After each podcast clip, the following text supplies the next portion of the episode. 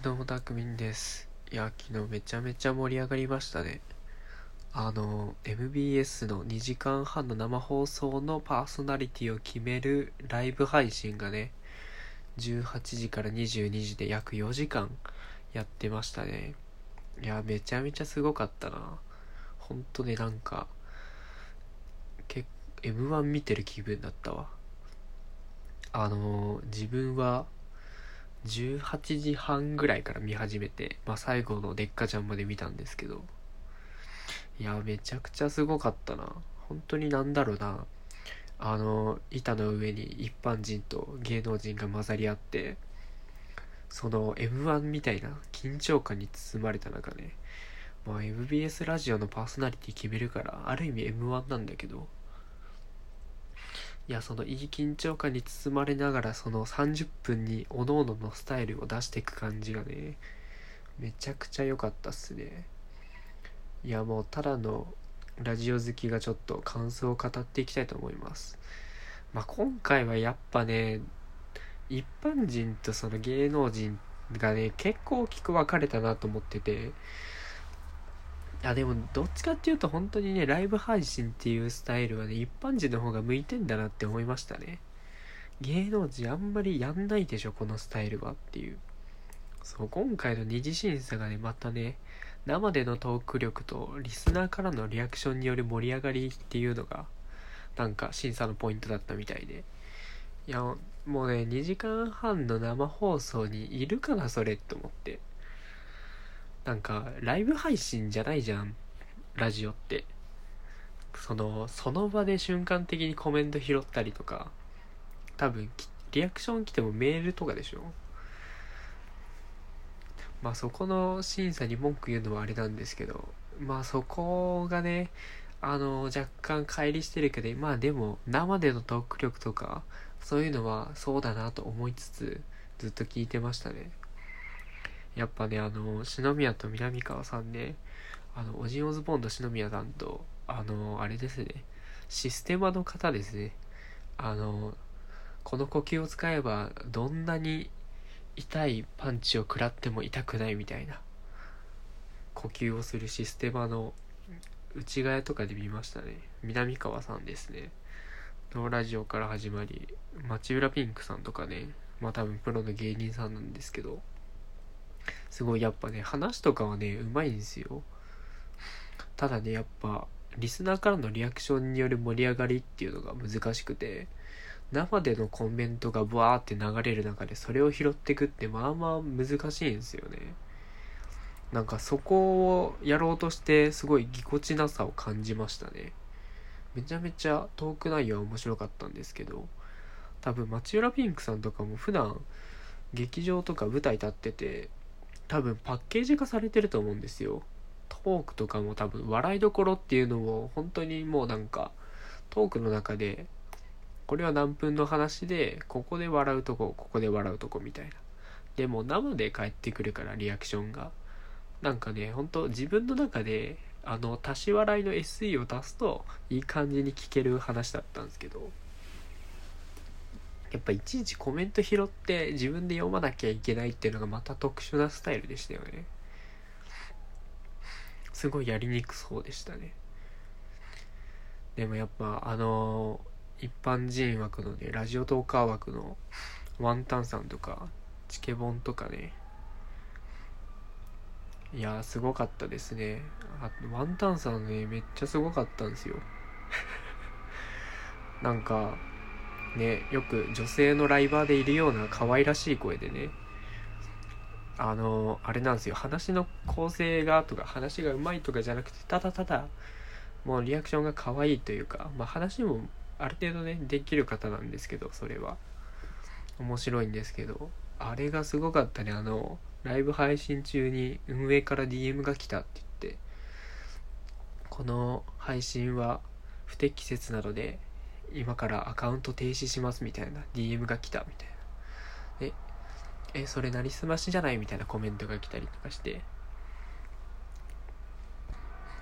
ワンタンさん自身もえどうしようこれ。え何急にみたいなテンパってたんですけど。実はこれドッキリだったっていうね。いやめちゃめちゃ仕掛けてくるやん。いや俺も途中からうわーやってんなと思いながらこれドッキリだったらマジですごいなと思って聞いてたんですけどいや本当にドッキリでしたね。ただあのあれですねもうちょっと引っ張ればよかったのになとも思いましたけどね。このドッキリ仕込むためにこうしたんですよとか。結構ねさらっとかなりあの飛び道具だったのに結構さらっと流しちゃったのがちょっともったいなかったなと思ったんですけどすごいでもなんかねまあでもラジオトーカー一番手だったからねめちゃめちゃ緊張感が伝わりましたね。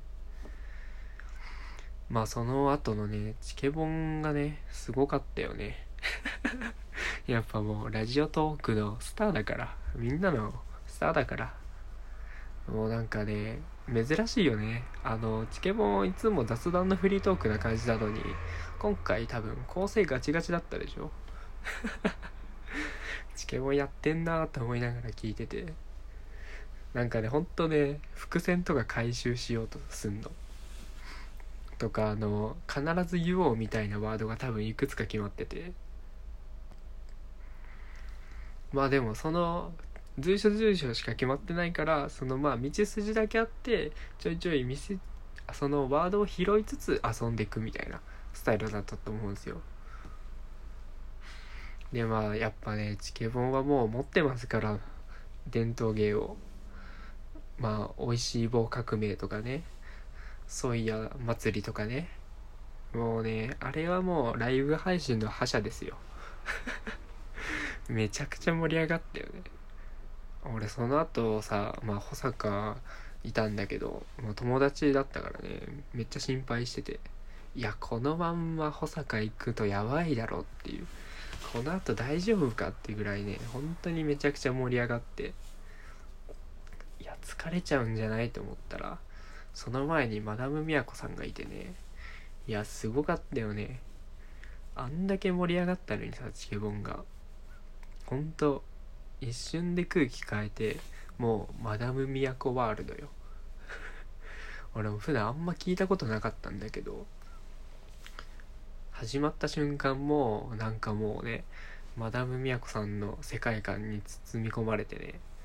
で本当多分普段からも喋りがうまいんだろうね。多分一人で喋るのもうまいだろうしコメント拾うのもその一個一個のコメントの返しがすごくてめちゃめちゃ頭の回転速い人だなって思いましたね。まあこの人はもう飛び道具なくても地頭のこのアドリブ力でいけちゃうんだろうなって思いつつ。でもいい感じでねやっぱマダム感もあったので落ち着いた配信で多分聞いてる人もねすごい箸休めになったんじゃないかなっていう配信でしたね。でまあその後のサッカーですよね。いやマジでどう配信すんだろうってめっちゃ思ってたわ。なんか最近ずっとあいつ一人でライブ配信やってるじゃん毎日。で普段は構成ガチガチの中で。まあライブ配信ももうある程度ね構成が決まっててやってんだけど。いやどうすんだろうと思ったらまあまあいい具合に本当にいいバランスで多分保坂の一番いい形でできたんだろうなってすごい聞いてて思いましたね。まあ本人も勝ちたいと楽しみたいをミックスして作るみたいなことを言ってたんで。いや本当になんか保坂の最適解を出せたんじゃないかなと思って聞いてましたね。あのボディービルダーの掛け声風に「俺を褒めてくれ」っていうねもう得意技の下から関節。あれすごいよね。あの二次選考のパーソナリティが発表されたけど俺の応援コメントが3件しかなかったみたいな。いやもうめちゃめちゃ得意な武器持ってくるやんこいつと思って。まあでもそっからねあのいい風にコメントを拾って進行しようとしたんだろうけどまああのいい意味でも悪い意味でもコメントがねそんなに優しすぎるからさあのうまいコメントが来ないんだよね。本当にやっぱずっとコメント力あるなと思ってた視聴者はあのイワンのバカっていう井上社長だったもんね。ほんとなんか進行に沿ったような質問を投げたりとかさ盛り上げをしたりとかさ本当に拾いやすい質問をいいタイミングで送るのよ。いやほんとさすがだなと思って見てましたね。あの芸人さんの方もさコメントしづらいけどいい感じにコメントしてたんだよね。まあでもその進行うまくいかずって言ってたけどそのテンパり具合含めてまあなかなか良かったんじゃないかなって結構盛り上がってたしね。すごい面白かったです。まあであと最後にデッカちゃんですよね。まあねデッカちゃんがねまた意外な展開でしたね。本当なんか普段聞いたことないしどんなになるんだろうと思ったら一番最後でなんか一番深夜ラジオっぽく本当にあっという間の30分だったなって思いましたね。なんか本人は44歳でもう0.3発やって言ってたんですけど。でしかも今回初めてのライブ配信でって言ってて。でなんかね本当に肩の力入ってなくて。でずっと売れない芸人で0.3発屋なんですよでも44歳でみたいな最近太って膝が痛いですねみたいな話をしてて。いやもうめちゃくちゃ深夜ラジオやんと思って。いやほんとねこの話は2時間半聞きたいなって思っちゃいましたね。まあどのパーソナリティも良かったんで本当ラジオトークはどれを正解にするのかすごい楽しみですね。いやもう誰が選ばれてもおかしくないな。まあでも個人的にはやっぱ保坂が選ばれてほしいけどね。